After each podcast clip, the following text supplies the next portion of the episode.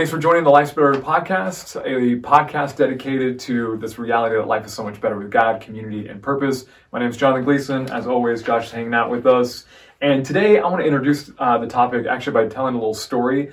This is something that happened to my wife about a week and a half ago. Okay. Uh, Josh, you know, uh, Dana works for a nonprofit called America Kids Belong. Yeah. And their whole focus is to work with government as well as faith based organizations, creatives, as well as local businesses to help kids in the foster care system find homes, be adopted. And so, um, about a week and a half ago, she posted a picture um, to a couple social media sites.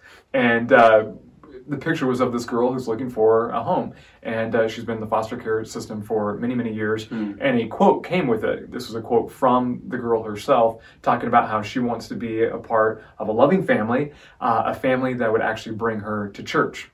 Now, seems innocent enough, but uh, Dana received no fewer than like five uh, responses, all very angry and anti-church and uh, Christianity, and of course, my wife wasn't expecting that, and maybe she should. We know that you know issues of faith and Christianity.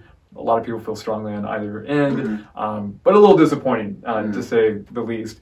And so the question that we're going to be trying to tackle today is how do we respond? How do we respond when our thoughts, our beliefs are either attacked or Christianity is marginalized in some way? What is a good, healthy response for us to have? Now, before we get into answering that question, uh, we're going to do our little little game. This one's Yeah. a little different. Maybe Yeah. maybe not as fun as Yeah. some of the ones we've done in the past. but uh, the story that I shared with my wife, uh, that's not an altogether uncommon thing. And so Mm-hmm. I asked you to come up with some stories that you've either read or heard about uh, where these things have happened to other Christians Yeah. um, in the United States over the, the years. And we're going to go head to head who found the better stories, okay? now, I, we're going to do three different categories funny story, Mm. interesting story, you know, kind of like a huh. Uh, and then maybe downright disturbing. Okay, so you've got your funny, interesting, and disturbing. Yeah. Okay. Yeah. Uh, and I do I do want to just say like we we've specifically stuck with the United States. Yeah. If you're a person who isn't in the United States, uh, if you're in a country like th- there's wildly different responses to how this happens in every single country. So Yeah. if you're not from here, we're sticking with our country specifically. Yeah. We have very unique uh, experience, I think, with how religious freedom interacts with also our freedom to say whatever we want. Yeah. so like like those two can kind of create and cultivate these types of issues. And So- we are growing a, our international podcast community. yeah, yeah, yeah. So the 162 countries that are represented right now, um, we're, we're talking to you guys. Yeah, yeah. I, I to cover our bases, just in case you're listening, you're like, I don't understand this at all. Yeah, yeah. Uh, you want me to share first? Sure, yeah, yeah. You can go ahead. Which, Okay. which one is this? This was a silly one. silly this, one? this is one that gave me a bit of a chuckle. So a couple years ago, a school district um, decided that they needed to remove all religious references to the song "Silent Night" for Christmas. so just imagine kids getting up on stage. Yeah. Silent night. Wait, a whole, uh, wait, we can't say that one. Really quiet night. I mean, Yeah, yeah, yeah, yeah. like it's going to be hard to sing that song Mhm. without the religious, you know, undertones. so I, I couldn't, I couldn't help but laugh when I when I heard that, That is one. that's funny. I, I I don't know. I'd love to hear their rendition. I, I, I looked for it. I could not find it. Uh, well, um, mine is uh, it, it's something that I heard and that I did a little more research on because the first time I heard it, I was like, really? Like that just sounds ridiculous. But uh, our church has been involved with a group called Kids Beach Club for a while, uh, and this is just an after-school program. We don't go during the day because you know that actually isn't allowed. Uh, but we show up at the school as soon as school ends, and we give the kids an opportunity to come and hear a Bible story, uh, get a little bit of small group time, get a snack, be loved on by adults and stuff that who love Jesus. Uh, and it's a really great program.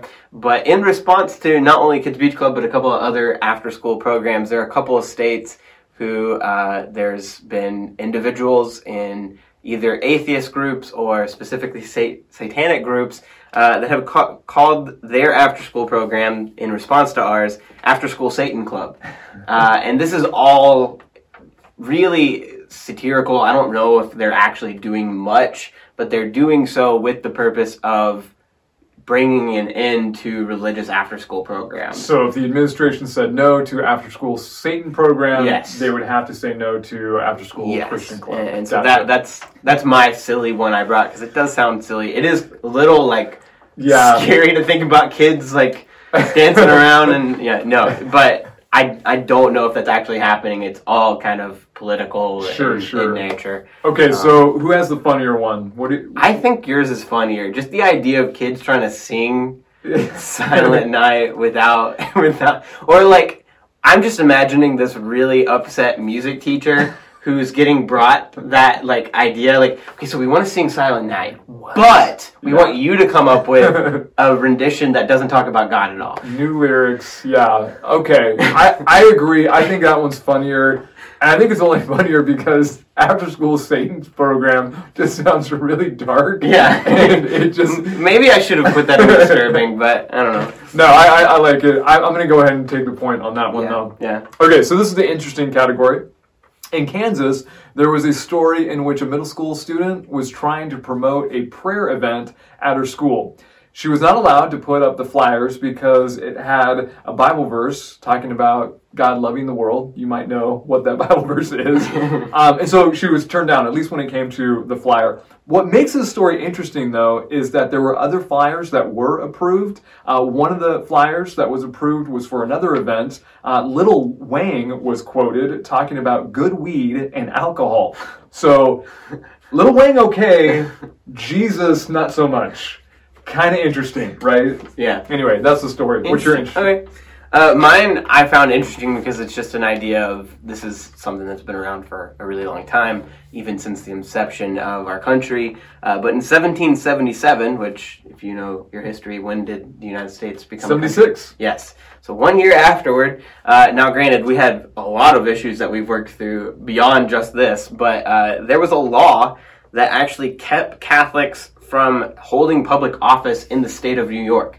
They were not allowed to, and I did a little more reading on this. It had more to do with uh, there was just an influx of Spanish and French uh, Catholics that had come over, and they wanted to hold their. It, there was probably some like you know back then you had like even like bosses like of your specific like uh, race that can come over Sure. trying to like uh, be lobbyists to Sure. and, and keep keep people out of office. But in general, if you were a Catholic, you believed in the Catholic faith, you were not allowed to hold public office in the United States in 1777, which is or in New York specifically. Yeah. which is interesting to me. That I know. very interesting. I'd never heard that or read that before, but Another, I don't. You may already know this, but JFK was the first Catholic president actually Okay, yeah, in the yeah, United States. So you think of all the presidents that came before him. Yeah, that was a long list of presidents. He's the Mhm. first Catholic, and uh, Yeah. at this point, I think might be the only Catholic president we've ever had. There might be a, uh, another one.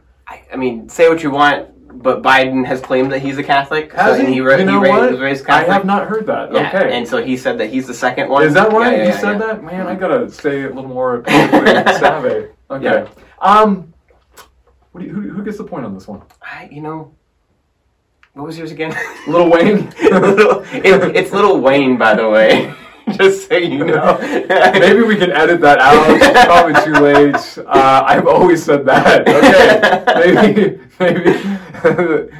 who's gonna Who's gonna get the vote? Uh, I don't care. You can have it if you want to. Mine's more historical. Okay. Yours is more like I don't know. You have the cultural reference. That's true. Even though I mispronounced his name. Okay, I got two points. Uh, we only have three categories here, Yeah, so so you won. I think I Or probably are you going to won. sweep me? We'll Is see. the question. Well, probably not. Okay, this is the disturbing category. There was a case filed against um, Augusta University of Georgia. This was uh, filed by Jennifer uh, Keeton, and she was filing this because she was told that she would not be allowed to graduate unless she stopped sharing her Christian beliefs with other students. Hmm. It's like, wow, that's kind of disturbing that you would not be able to graduate just because you're sharing your thoughts and ideas. I think that breaks some, you know, key amendment rights. But Yeah, I, I'd love to know what led to that. You know, Yeah. what, what what was she doing that like brought so much? Like, there's no way that she was the only person on campus that was doing any type of campus ministry. I Like, know. why her specifically? And that, that's interesting. I tried to look a little deeper into it because that was my first thought too. Was she just so inflammatory that you know they let I couldn't find it. Yeah. Yeah, yeah, yeah, yeah. All right, um, and then mine uh, touches on some pretty dark stuff. Um, but in 2015, this was just the one that like came to my mind immediately, and I looked it up, and on top of that, just found way too much like information on this, and it just disturbed me to no end. But uh, if if you've been keeping up with uh, uh, attacks on even just churches in general, you'll know that a lot of churches that get attacked are unfortunately black churches too. Yeah. Uh, and in 2015, Emanuel African Methodist Episcopal Church, long long name, in Charleston, South Carolina, was attacked. Um, nine individuals were murdered by a neo-Nazi guy who came in there and just mm-hmm. had a problem with not only them but also them serving who he claimed to also serve, um, which bothers me to no end because Absolutely. you know that's not only Christians being put to death because they are the color of their skin and they believe in God, yeah. but also this guy is doing it because he thinks he's doing it for God, yeah. um, which is just another big issue. So very disturbing. You get the point on that one for yeah. sure. For I sure. don't. That's not a point I want to win. no, no, it's true. Um, well, I still won the game. Uh, definitely a little different game than normal. I, Congratulations, Jonathan, on winning the marginalized Christianity game. Good for me. so, one of the things that oftentimes gets brought up, or at least a phrase, a word that gets brought up when you have these types of conversation, is the word persecution. Is yeah. the word persecution. And so, I thought before we really start answering that question, hey, what should our response be? I think it's probably a good idea to understand, okay, what are these levels of persecution? Mm. Because, like you had mentioned at the beginning, what someone is experiencing in another country eh, may be far different than what we're experiencing, and response needs to be varied. And so, let's first kind of just talk about persecution. Uh, there's an individual by the name, actually, a researcher by the name of Charles uh, Pope, who did. Uh, extensive research all the way dating all the way back from the first century to the present um, and just charted really five stages of persecution. And so we're just going to share these really quickly. Uh, the first stage is stereotyping stereotyping. Uh, this is the idea that the description of uh, a few or the actions of a few kind of get lumped in with the majority. Mm. so for example you know someone might start saying well all christians are hypocrites. Mm-hmm. Certainly there are Christians who are hypocrites. Does that mean all Christians are hypocrites? Probably not. Well, all Christians are angry. All Christians are really boring people. Uh, again, that's just stereotyping. There are certainly boring Christians. There are certainly angry Christians. Yeah. But you know, if you say it enough and you say it mm. uh, repeatedly, all of a sudden that becomes the new identity of that group of people. So, stage one, stereotyping. Yeah. Number two is uh, vilifying, which is just a level up of the stereotyping. Stereotyping is typically I don't want to say it's unhurtful. It's absolutely hurtful, but like mm. these are things where you're making them out to be almost unhuman. Mm-hmm. So uh, use of abusive or slanderous words to describe uh, a, a, person like, or a the specifically group. Uh, if we're talking about Christians, it's it's things like all Christians are bigoted or mm all Christians are hateful, and like mm. they they they despise you. You know, like mm-hmm. like the, the and that that's the type of um, unfortunately, uh, both uh, what we were just talking about with my last one, there are people who kind of bring that to us, and you know, like that that idea of uh, all Christians are hateful because they are claiming to serve God, and yeah. that one person will right. will see that person doing that and be like, "See, yeah. look at this, all Christians are this way," and then you have, like, uh, specifically in youth cultures, we know this, like if our students are hearing that yeah. that's something that we have to combat. You know, mm-hmm. like that's something that we're have to actively try to break that mindset on right. because if they're hearing that from people, then we have it's our job to to break that. And not to say that adults can't be easily swayed, but I feel like students are sure. more so for sure. But yeah. Number three is marginalizing. Marginalizing. So once you've vilified, once you've gotten those stereotypes, uh, that's when now people start pushing Christians to the margins of society. You might even hear phrases like, hey, that's okay for you to practice in your church, at your home, but do not bring that into the public arena. In fact, you might even see Christians not receiving positions of power, influence, uh, media spots, or even, you know, uh, professors in universities being denied tenure because of their Christian beliefs. And so, again, that's that marginalizing, pushing mm-hmm. people to the edges. Uh, and then number four is criminalizing. Uh, this is, I think, especially true of other churches and uh, around the world that we hear about. But like this is starting to get to the level that uh, we see less of in America. At least I believe so. Uh, but this is when lawsuits and legislation is com- is specifically directed at the church or individuals who are practicing the faith, and so eventually following Jesus is equated with law breaking. You know, uh, doing something that is known as uh, Christian is also considered to be worthy of fines or jail time. Yeah, and once you get to that level, that criminalizing level, that is just setting the stage for full blown persecution, which is stage five, where you've got people being arrested, you have property being seized, you've got beatings, and in some cases, you even have people being put to death.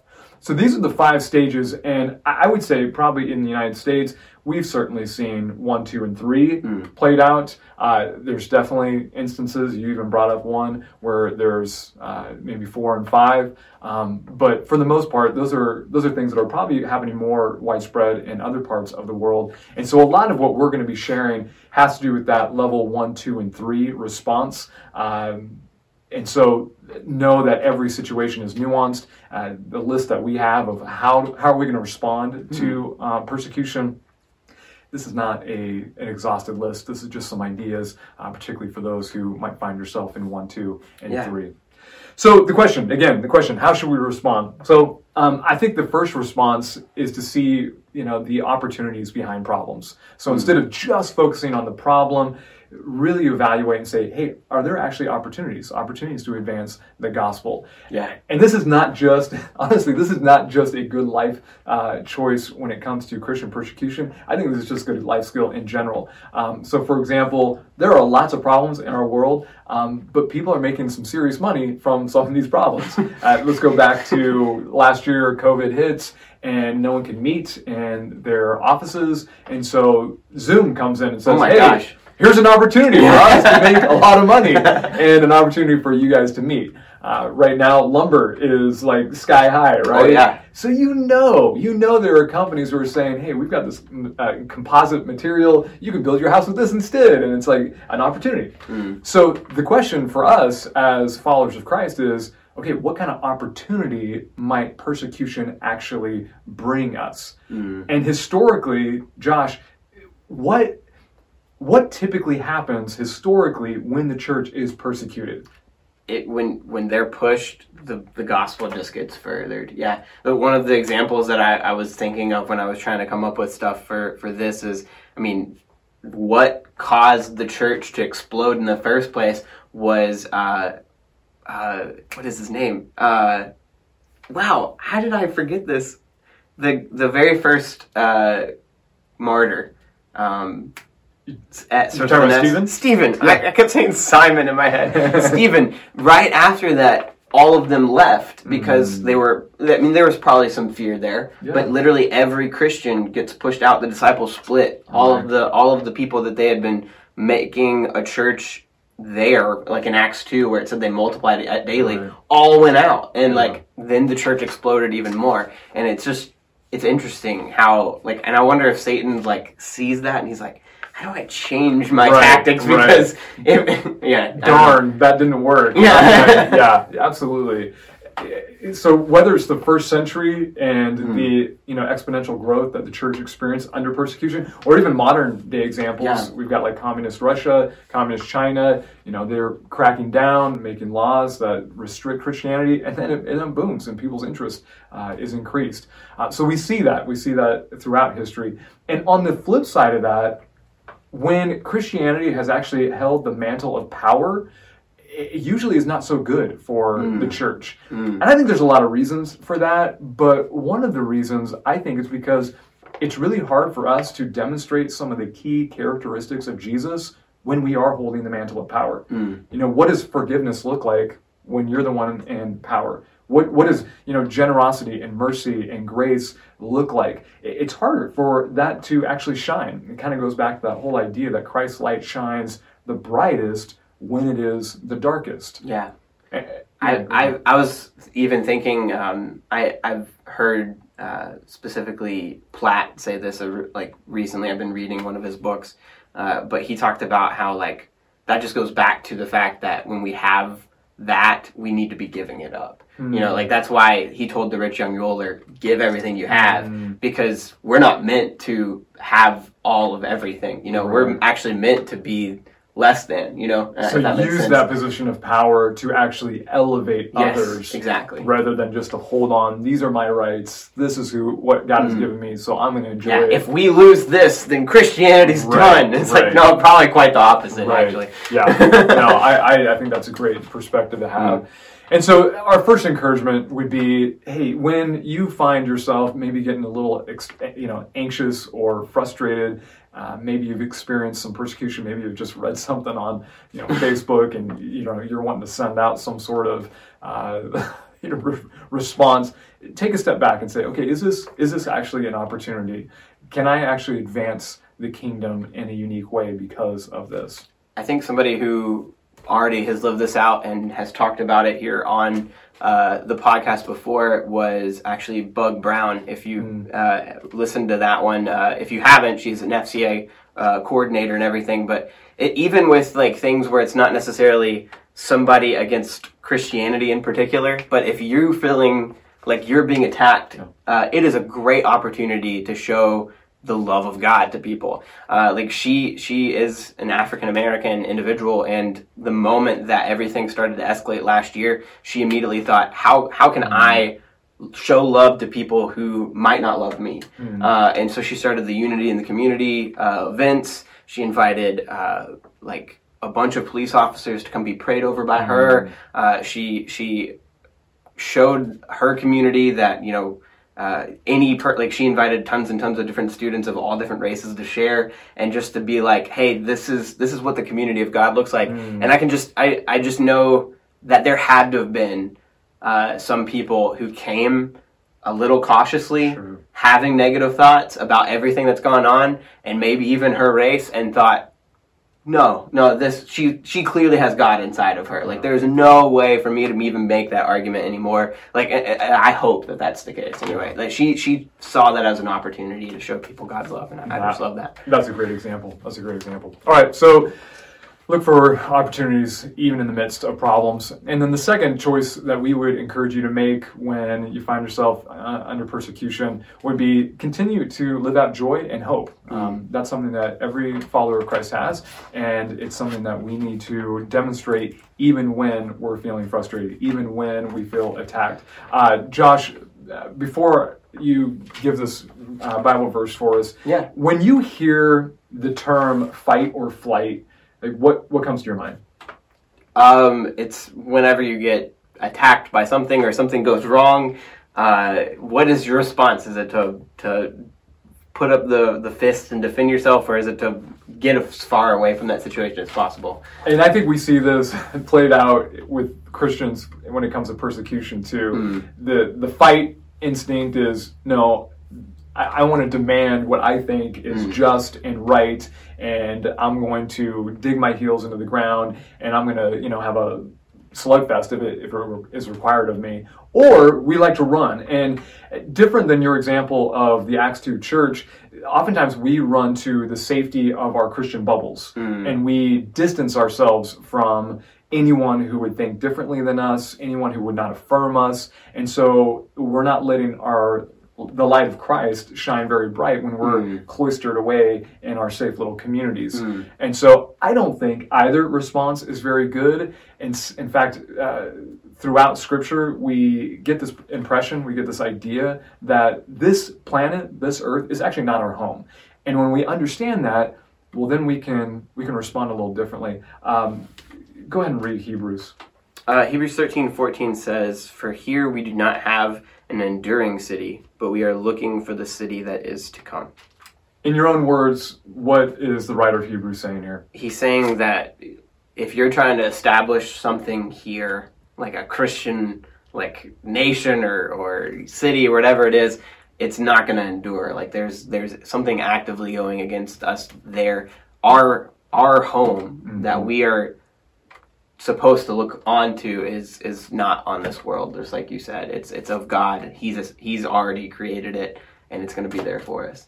Yeah, and when we understand that, I, I mean, if this wasn't true, like if Scripture said, "Hey, this is the only place that you have then it would make sense that we should stand and fight for every scrap of soil that we have. Mm. But since we know, hey, this isn't actually our eternal home, how should we respond then? Well, I think we should consistently respond in the joy that we have in Christ. And where is that joy coming from? Well, it's coming in that hope that, hey, we know, we know that we're going to be with our Heavenly Father in heaven. That's our eternal home. Hmm. And that's where the joy comes from. Um, you've got an example, even just in Scripture, how the apostles lived this out really well.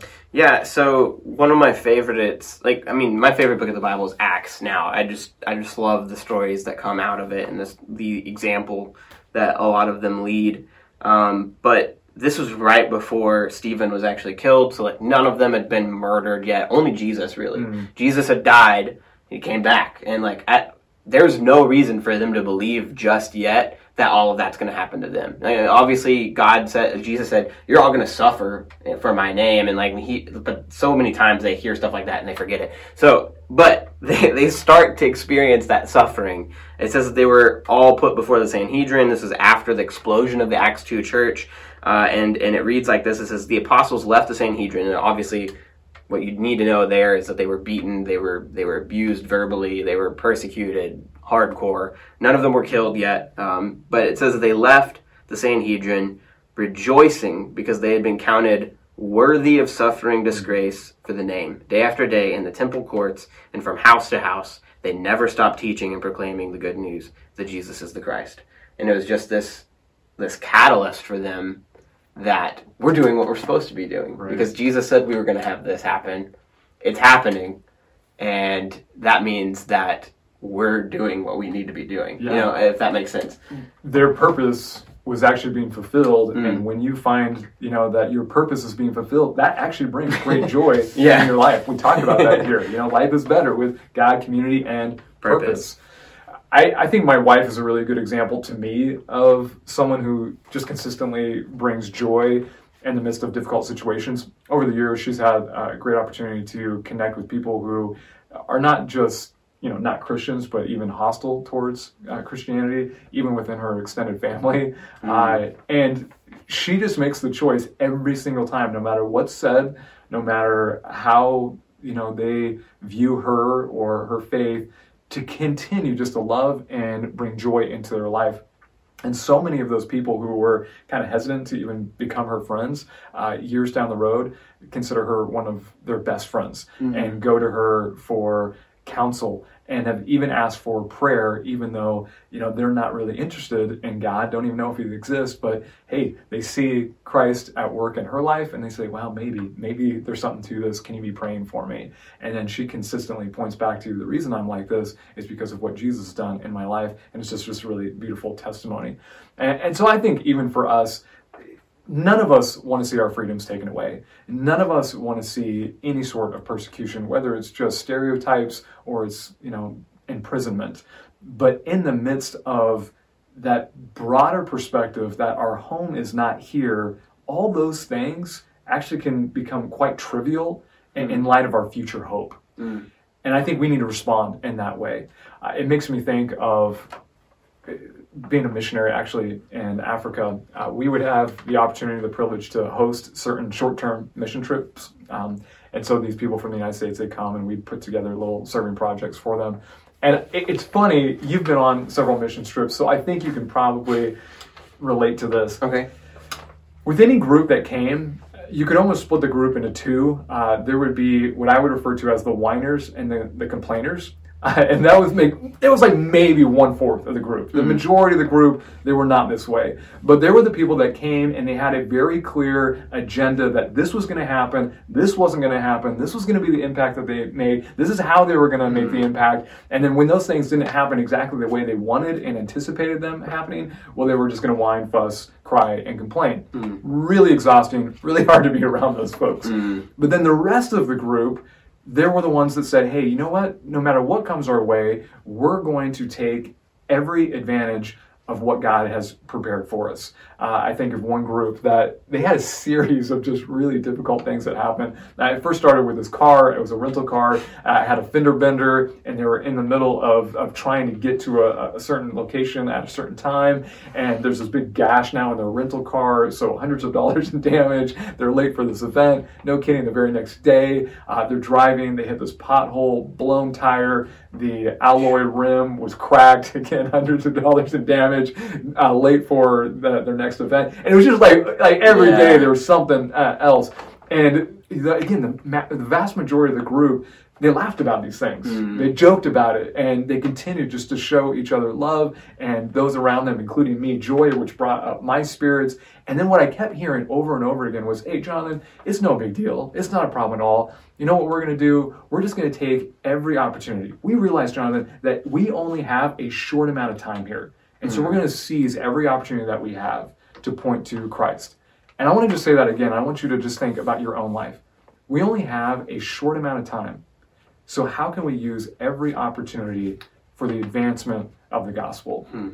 And I think this is where we should be when it comes to responding to any sort of persecution that comes our way. Any final thoughts? No, that man, that there's just a lot um, of of stuff you can point to to always be angry about anything, and this is this goes for every single person, and and, and it's not just Christians. We have an active enemy uh, who will absolutely try to get you to hear negative comments about you or your faith or anything like that, and it's going to try to get you to do those five things to every other person, to vilify non-Christians and, and, and anything like that. But when you take that, seize that as an opportunity uh, to not only be joyful because God has promised those who suffer for His name so much goodness, um, but also see that as an opportunity to love on that person despite what they put you through. That person's going to see that and want that Yeah. because their whole life they've responded the exact same way the world has, especially in America, which is when you get vilified, you vilify. And when you don't respond that way, that's something that stands out and is unique. And and I can't like if there's a way to be a missionary in America, it's it's just simply living that out. Yeah. Um, but yeah, If problems come, look for those opportunities. When you find yourself maybe lacking some joy and expressing that joy, remember your future hope and live that joy out. Yeah. Until next time, God bless.